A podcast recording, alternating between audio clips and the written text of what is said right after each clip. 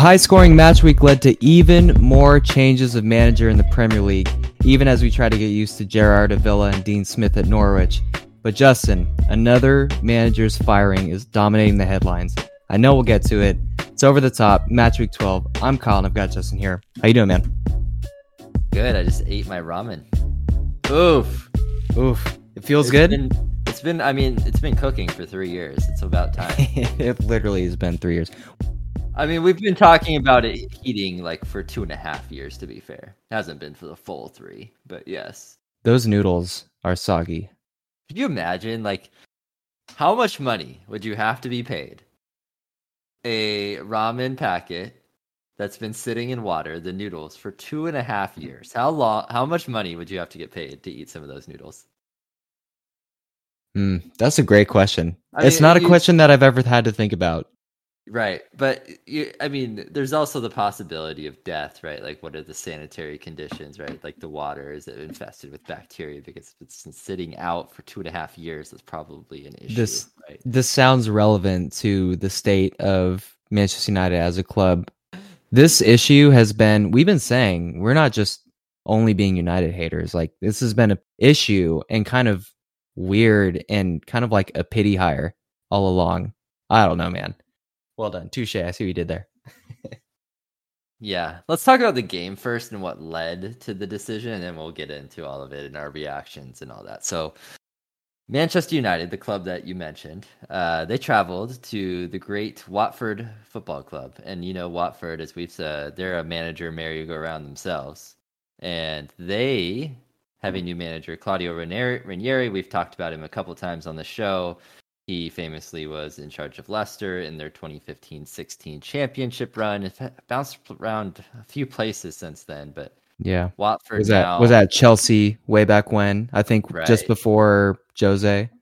hmm And he's had, I think, five games in charge now. I'm pretty sure. Mhm. Pretty up and down. One, his first one blowout loss to Liverpool. He's on charge for like two days though, so like no, there was no managerial tactics that you can instill in the team. Had a blowout win against uh, Everton. Lost close games against Southampton and Arsenal. Well, Arsenal wasn't that close; they kind of got dominated. But Kyle, they won four to one at home against Manchester United. And you may think this might be like an Arsenal game, like, oh, maybe they got a couple of lucky goals, maybe at the end, which they did get a couple goals at the end, to be fair. But they outperformed United in XG. They had dangerous shots and way more attacking threat in the beginning of this game. And they generated, uh, they forced United to make mistakes. And you saw that again and again and again, especially with United's back line and their captain. So, lot lots to unpack here um I, I mean watford i mean the fact that i have to say and d- tell me if you disagree but i thought especially in the first half i mean obviously united got the red card but watford kind of dominated that opening part of this game I mean, you alluded a little bit to the stats, at least in terms of XG, and so it it it has inspired me to look at the stats here. And the one thing I'll give United, sixty-two percent possession. Okay, so they dominated the ball at least in terms of possession, but Watford FC had twenty shots, 20, 20 2 0, um, seven on target, which to me tells me that they need to work on their shooting practice. But the fact that they still scored four, uh, I think two of which were pretty much like, um, well, I mean, they weren't were walk-ins. the The, the the late game. ones, Yeah, yeah, the yeah, late yeah. ones were pretty wide open. But you know, then again, ten men, so I'll give United a little bit of slack on that one. But watching this game from start to finish, it really felt like Manchester United were in this game for about 15, 20 minutes in the second half at the beginning. And that's about it. Other than that, this could have been much worse. Mind you, on like 15, 20 minutes, Ismaila Sarr misses two penalties. Two. Two.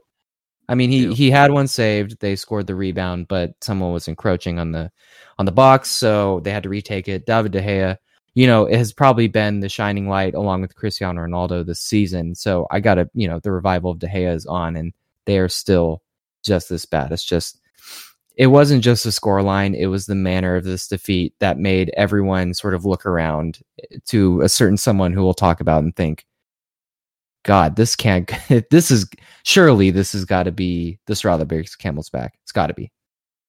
We've talked a couple times about this next player, Donnie van de Beek, and how he a couple a few games ago he was mad. He was like pout, not pouting. He was really upset for not being subbed onto the field and threw his gum at the turf.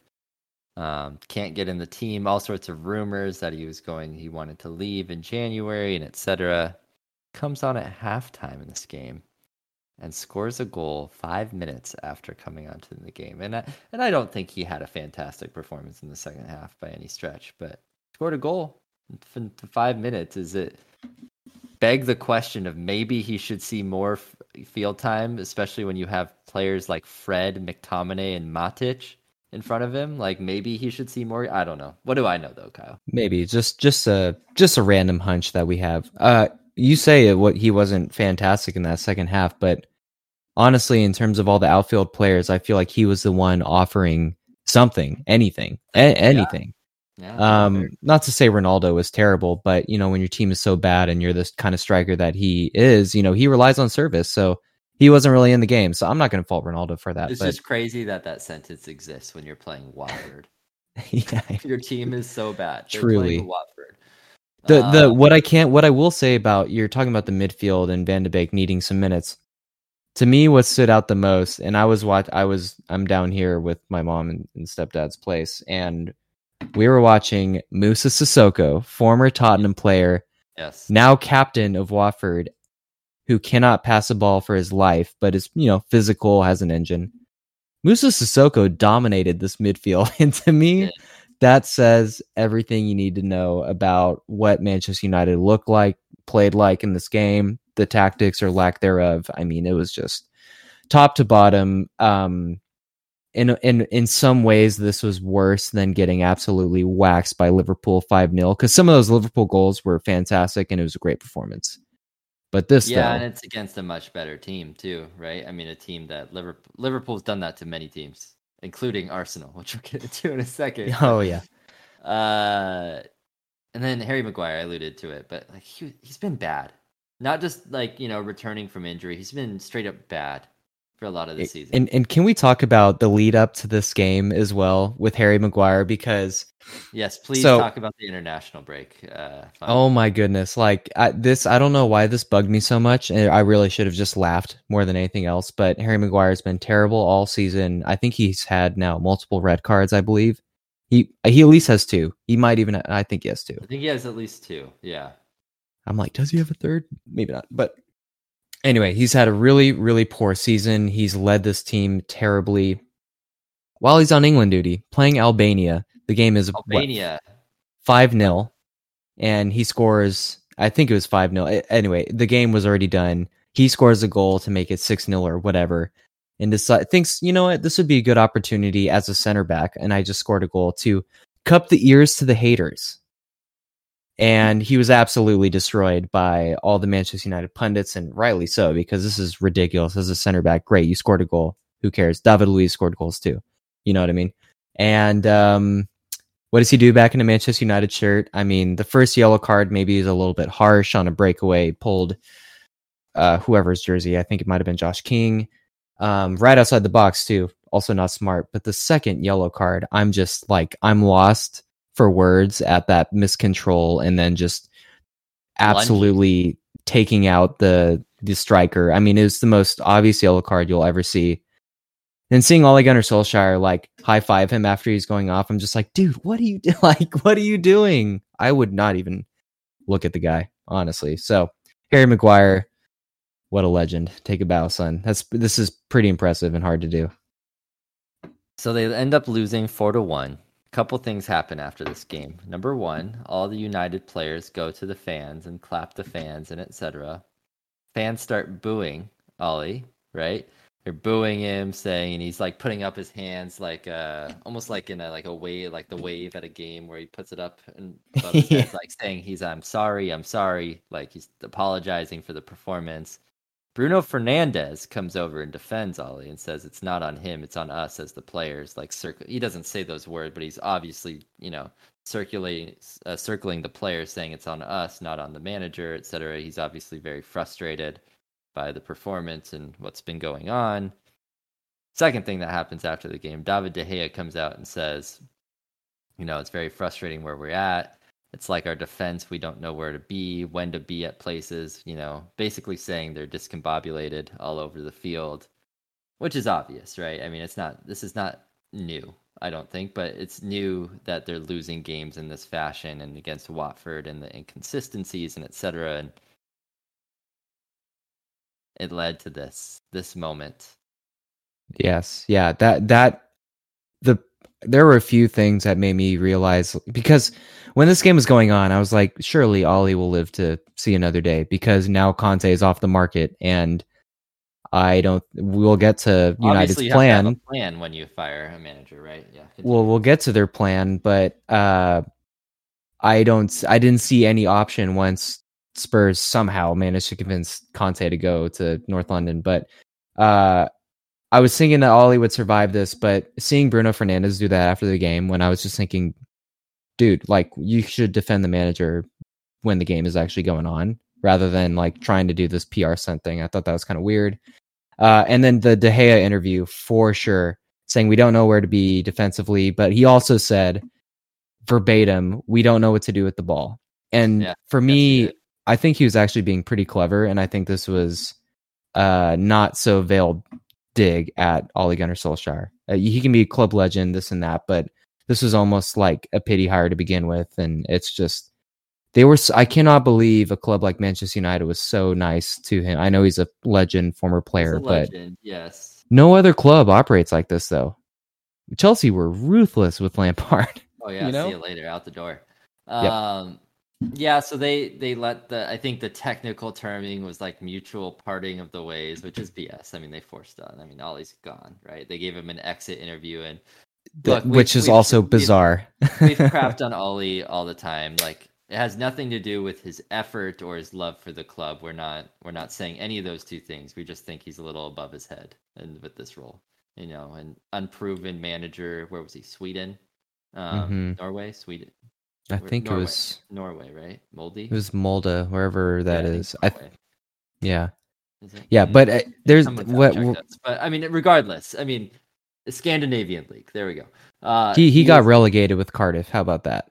Yeah, you know, like ten years ago. That's his my, Premier League my experience. favorite club, Cardiff, as you know. Yeah, so yeah, Uh. I, it's incoming. But the th- the funny thing is, so you know, Ole's out. We've said he probably should have been out two years ago.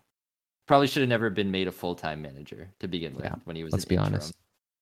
Even though I feel kind of bad for him I, Yeah. I do on some bit. level.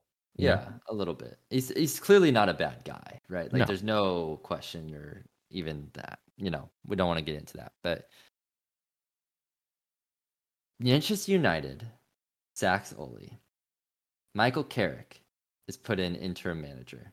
Yeah, remember him? Their whole coaching, eh, yeah, he's a solid player. Their whole coaching staff is intact. The ones that were helping Ole devise game plans, the ones that were coming up with tactics, in-game substitutions, adjustments, etc. It's all the same staff. And yes, we're recording this on a Tuesday night where they'd won away at Villarreal in the Champions League, which we're not going to talk about, but they did win today with Michael Carrick in charge. Cristiano Ronaldo saving the day once again but I just don't know what's going to change and what what their plan is going forward. Like there's been no hire, there's been no announcement. Like even with Tottenham, you know I love to shit on Tottenham all the time. hmm Mainly one because you're the fan and you're on the podcast, but you know it's fun for me. It's also easy pickings.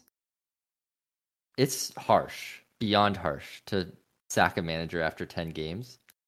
But they clearly had a plan.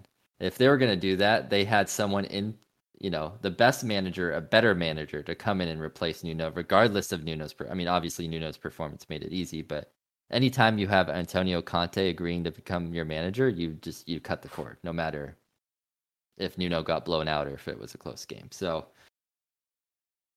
I, I don't know what the plan is. There's a bunch of targets that were rumored. We'll get to it in a second, but like, what's your take on I- Ole out? they they cut him. There's no plan. They have the same managers that got them into this mess. What what's your take? I I I mean, God, long story short, I'm I'm both baffled but not surprised that they don't have a plan. Clearly they don't have a plan, which blows my mind because literally everyone who's not a Manchester United fan wanted Ole to stay because as a competitor, we want to see United to continue tanking and they have so much talent. I literally thought he was holding them back. You know, I'm not to just shit on Ole. That's just kind of the truth. Yep. When and the only argument that was being had was among United supporters, United pundits, you know, former players, and I swear all the English pundits are all United fans or something. You just you just get this sort of sense. I mean, they're they're like the they're like the Cowboys, you know, like America's team. You know, they're they're England's club. You know what I mean? Um, since this has been going on for so long, I'm just baffled that there isn't a plan because someone else would have been hired now.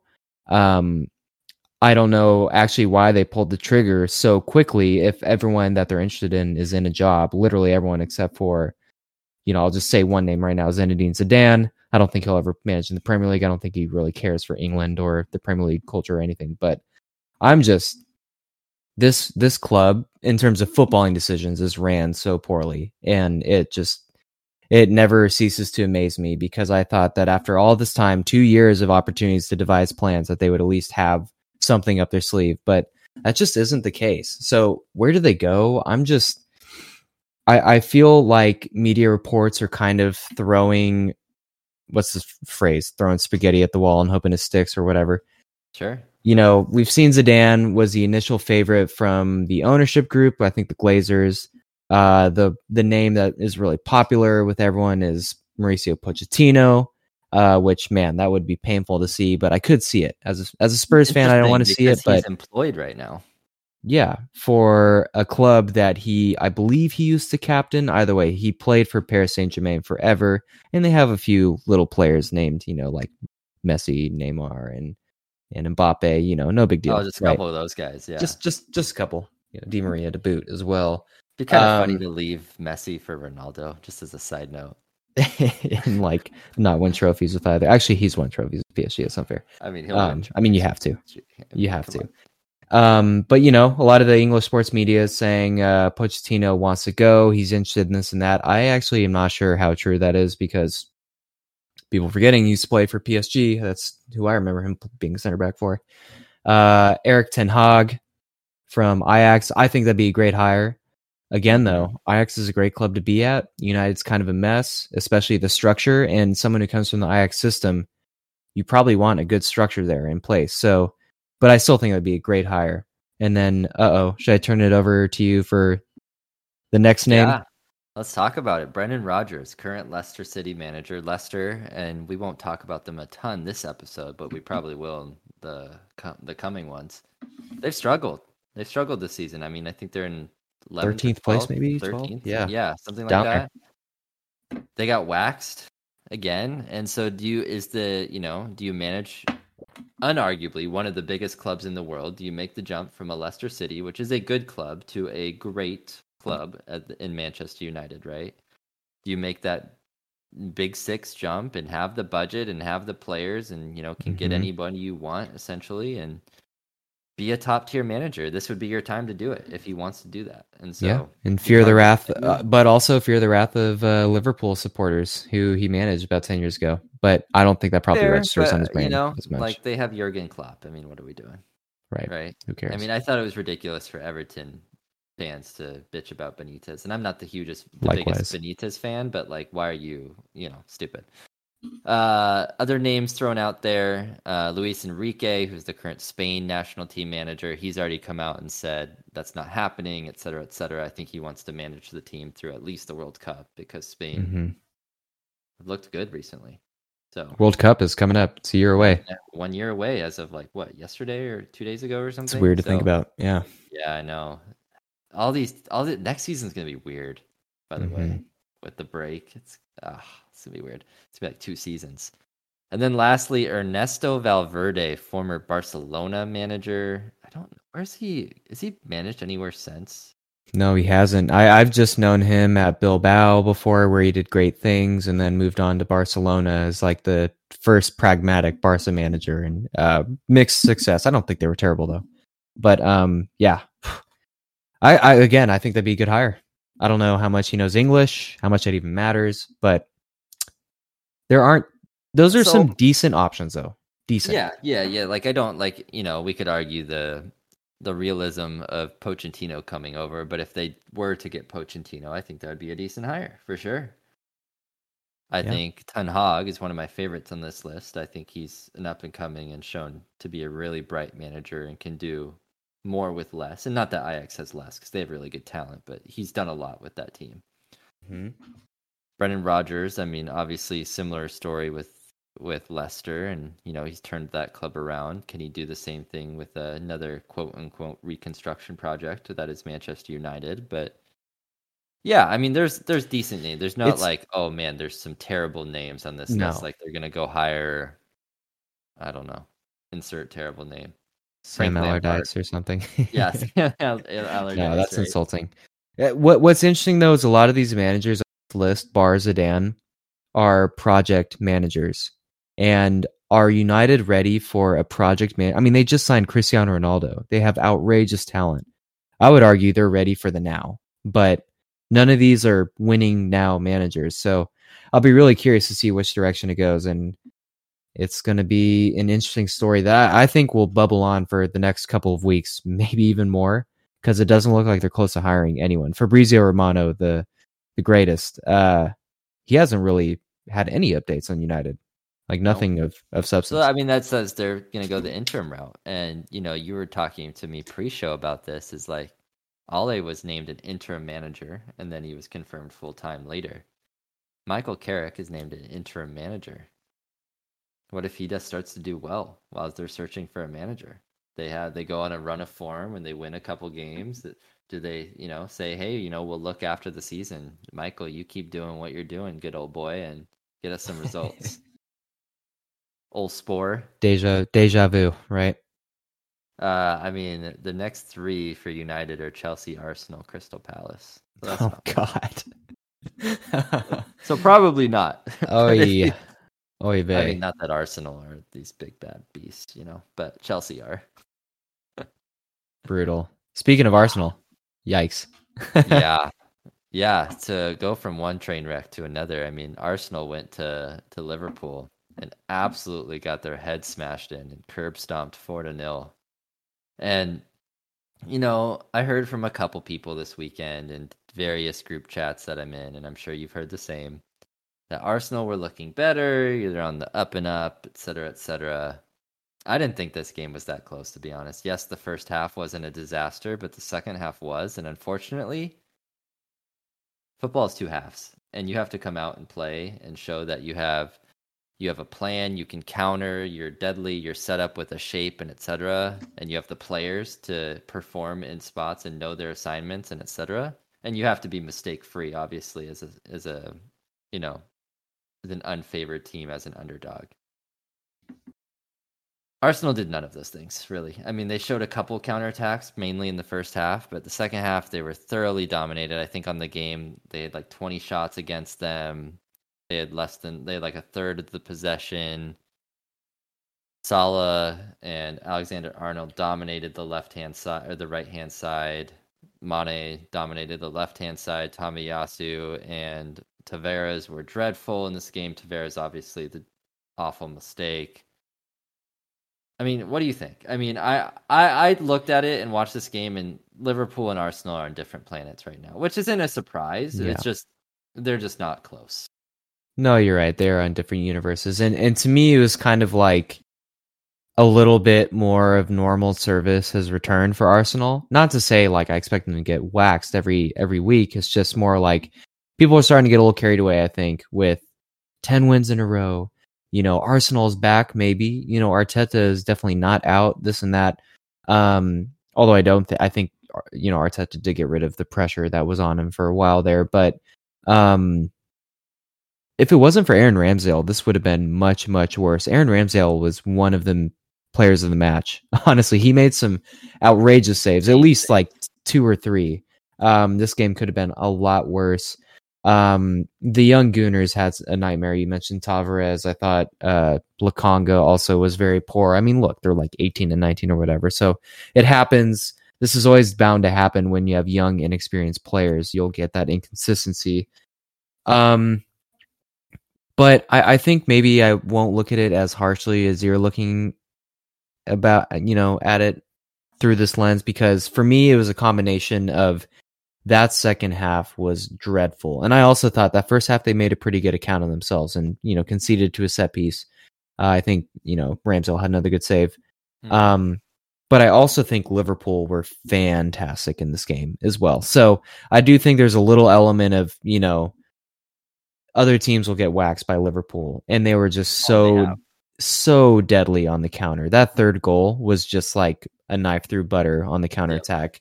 Yep. Um, so I guess I'll give Arsenal a little bit of a pass on that front. But if you look back at their last 10 wins, the three notable wins that they've had against uh, Spurs, Villa, and um, Leicester. Leicester? Yeah. Uh, Spurs, absolutely horrible. Nuno sacked not long after. Dean Smith sacked not that, that long after. Uh, Leicester, I'm still surprised at their form as well. So I don't think they were as impressive as they initially seemed. So but I'll give him a little bit of a pass because I mean, what a reaction after that West Ham loss for Liverpool. I mean, it wasn't just on the counter though; they dominated, and it should have been way more than four.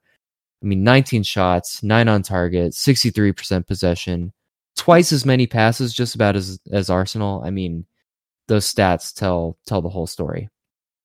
Totally. And the one thing to your point is that Arsenal has lost four games this season in all competitions.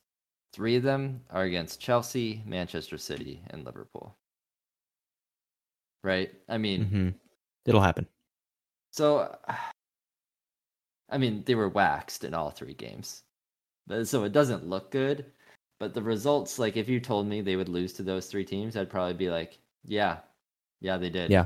I mean, yep. Not surprising. So better days ahead for Arsenal. It just shows the gap, and it's not unique. It's not mm-hmm. unique to an Arsenal problem. Other teams have the same gap as well, but there's a gigantic gulf between Arsenal and the top three teams, especially in terms of talent as well. I think where where I'm at with Arsenal is I was starting to think maybe they could challenge for the top four with United being so poor, but I think I need to see a little bit more of Arsenal to judge that properly because I don't think it's you know out of their reach totally, but I don't. I need to see their next. see a lot more than what you've seen through the first twelve weeks, for sure. Right. Exactly. Like I need that to see them put some good performances against some top teams, even if like they lose against, um, I don't know, like a Newcastle next week.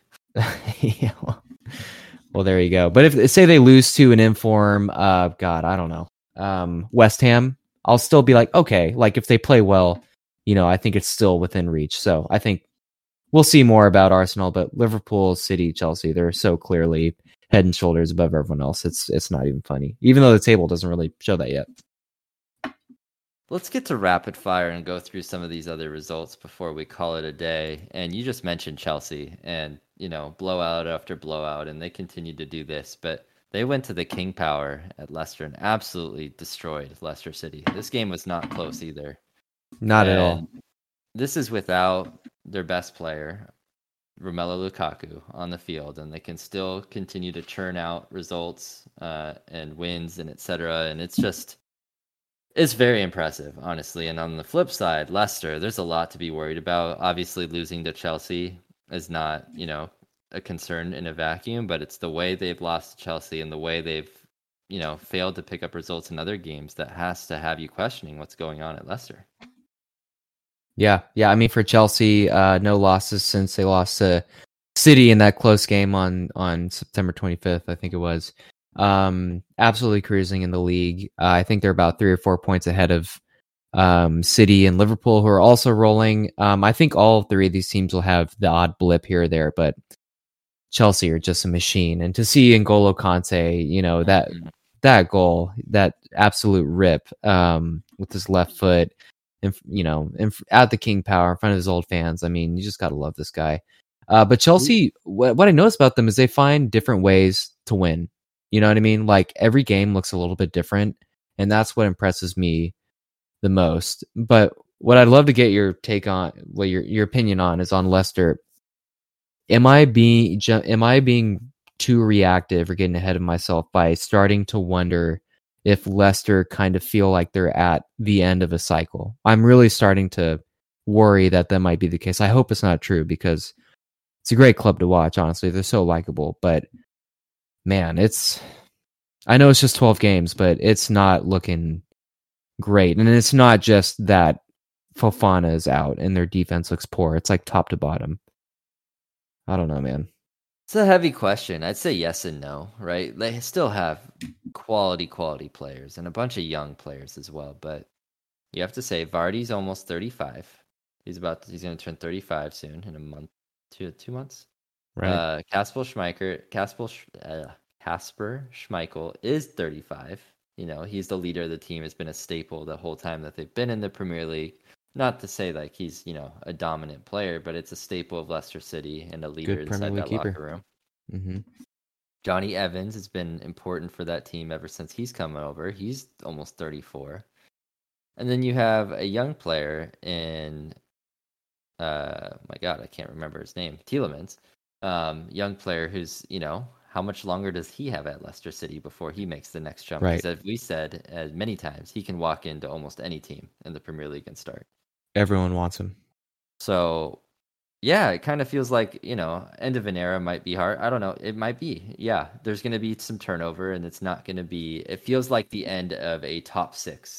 Like, yeah, no, I think that's, what you meant. So, That's Yeah. that's the best way. The way you put it, that like uh, there's going to be some turnover is probably the better way to put it. Because one thing Leicester does is they recruit really well. So they might have a down year, but I guarantee you, yeah, what's Patson, Daka, or whatever will end up banging in the goals. Iheanacho is still young, so there's still there's still talent there, and they spot it well. So as a Yeah, so, club, like, long term, they're in good hands. right. And they have good ownership and wanting to invest in the team, et cetera. So it'd be hard for me to say, like, oh, they're done and, like, you know, they're going to get relegated. But I could see it like a equivalent to like Yeah. a down Everton year where they're like, Yeah. you know, 13th and that sort of thing. Totally. Other clubs would kill for their scouting system. Seriously, Oh. they get it right so many times. Newcastle hosted their what was supposed to be Eddie Howe's first game, but unfortunately he got COVID, and so he had to ma- he had to manage from home. They tied Brentford three to three, and this is a you know pretty crazy game to watch. I mean, I only saw the extended highlights of this game, but this was back and forth, and Newcastle, I mean, getting banging in the goals, but also uh, it doesn't help. It feels weird. three either. So yeah, I mean, only team still without a win. Yeah, and it feels weird because Newcastle have been so dull for so many years now, and now suddenly they they they've got to be in like the top six uh, goal scoring teams in the in in the league. I mean, I'm I'm just like That's right off the quick, top of my yeah. head, and it might be might be fact checked, but I feel like they've banged in like two plus goals in multiple games this season so far, and it feels feels weird from a Newcastle side. But I've also never seen them concede this many, and that's why they have no wins. So look, Eddie Howe is he's got a big job on his hands, but at the same time, I, this Newcastle team, they, there is some talent there. Um, so I guess it's a total work in progress. Brentford, though, they're kind of on some bad form. No wins in five. Um, they start they flew out of the blocks uh, right when they started the Premier League. It didn't last very long. I told you the other week I'm kind of concerned that they might get dragged into the relegation fight, and um, I'm not sure how that was received. And I think they're in like 14th now. I, it's, suddenly they're down there, and I'm like, please God, don't let it happen because I'm really enjoying Brentford. But man, They are starting to concede there. goals.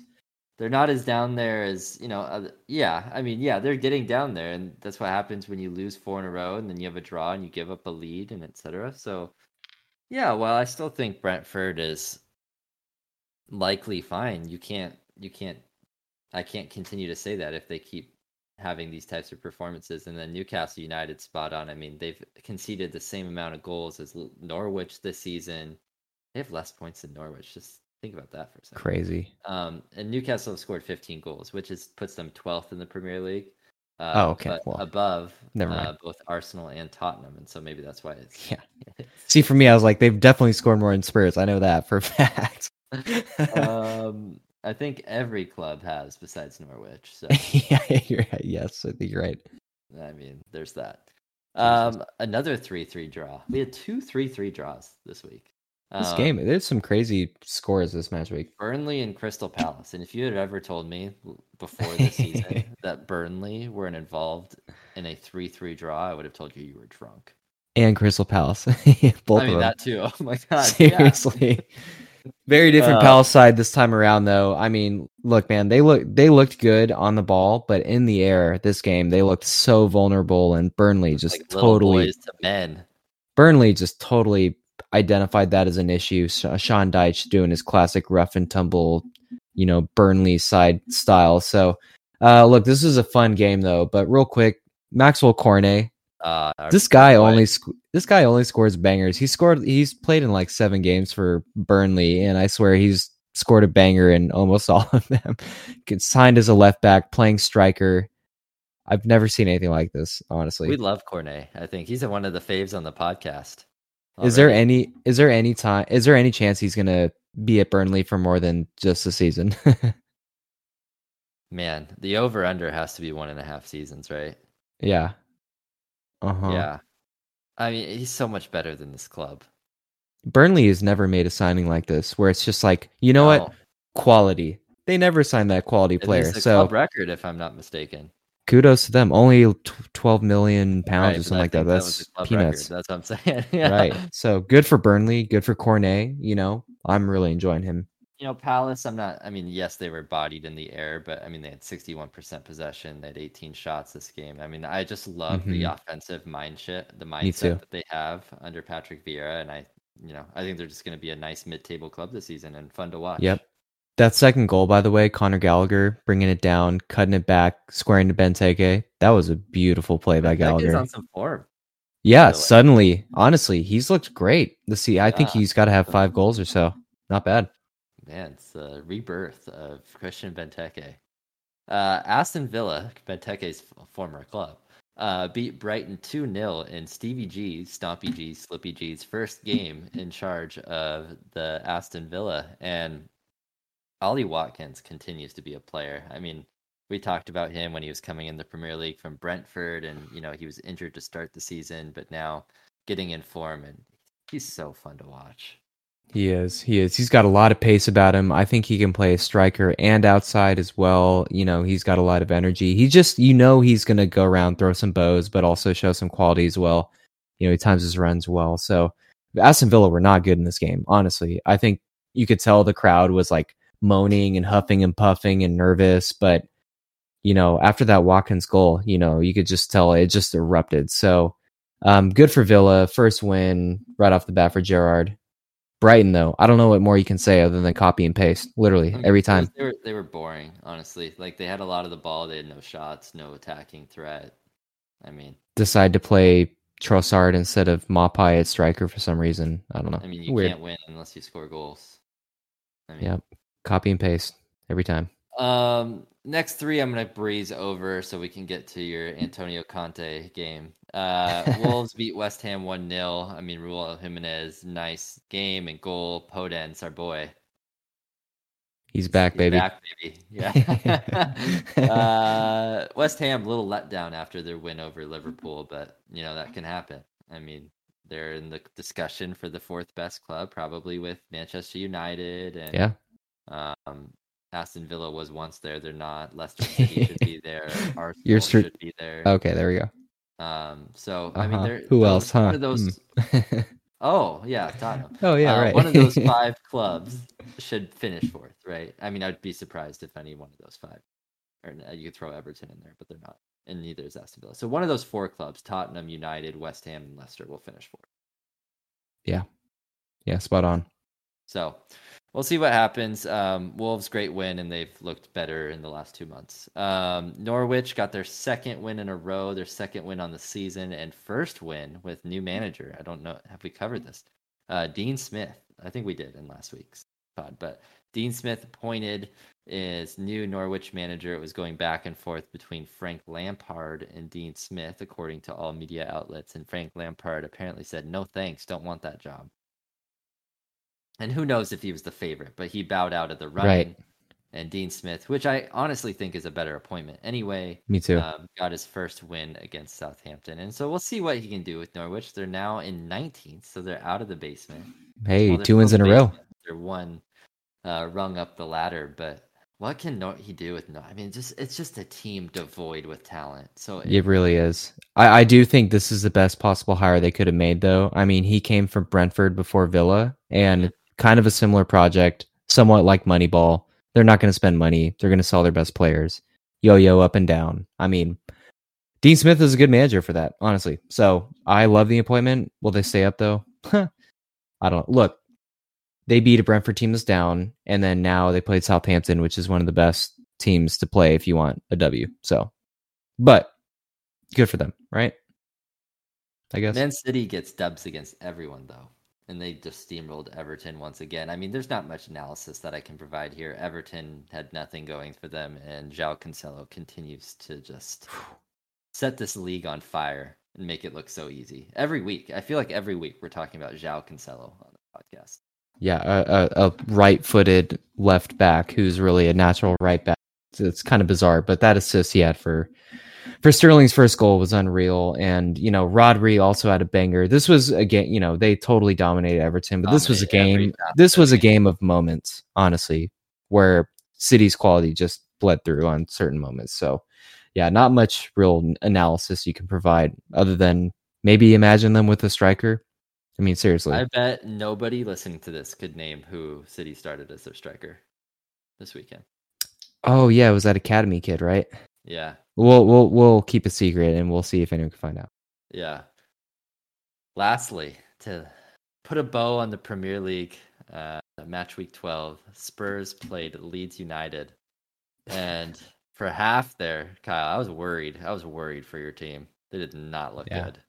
Yeah, it was turned it around though six halves in a row of no shots on target. Three full games technically, but changed second and, half. Luckily, and they turned it around. They, you know, they hit the post a couple times. I think luckily, you think unluckily, but regardless, they looked like the way better team in the second half. As the second half continued to roll on, created way more chances. Leeds maybe ran out of gas, but Tottenham were clearly working hard that entire game, and especially in the second half. And you saw them grab the W. And Antonio Conte was into it, man. He was pumping his fists. He's uh, hugging the players uh, enthusiastically after the game. So Antonio Conte, Premier League first win.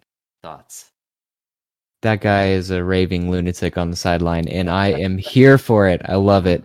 Um, look, I don't know. There, the the stat that sticks out to me, um, they outran Leeds Spurs did, which is something you don't hear often about anyone now running Leeds, but especially a Spurs side that was sitting dead last in terms of yards covered under Nuno, and definitely we're down there as well under Mourinho as well. So I haven't seen this team play with effort or energy for a very long time, like two years at least. But um, I'm not sure why you're building this up. I mean, yeah, Conte had his first win, that's great, but Spurs were not great in this game, and it wasn't it wasn't like anyone had a great performance really the effort the the w is basically earned through effort and grafting and hard running which is very different so i'll take it so one angle is yeah they weren't great but grab the w that's great the other angle you could look at it from is uh this was a lead side who've been really poor all season and didn't have Bamford, Raphinha,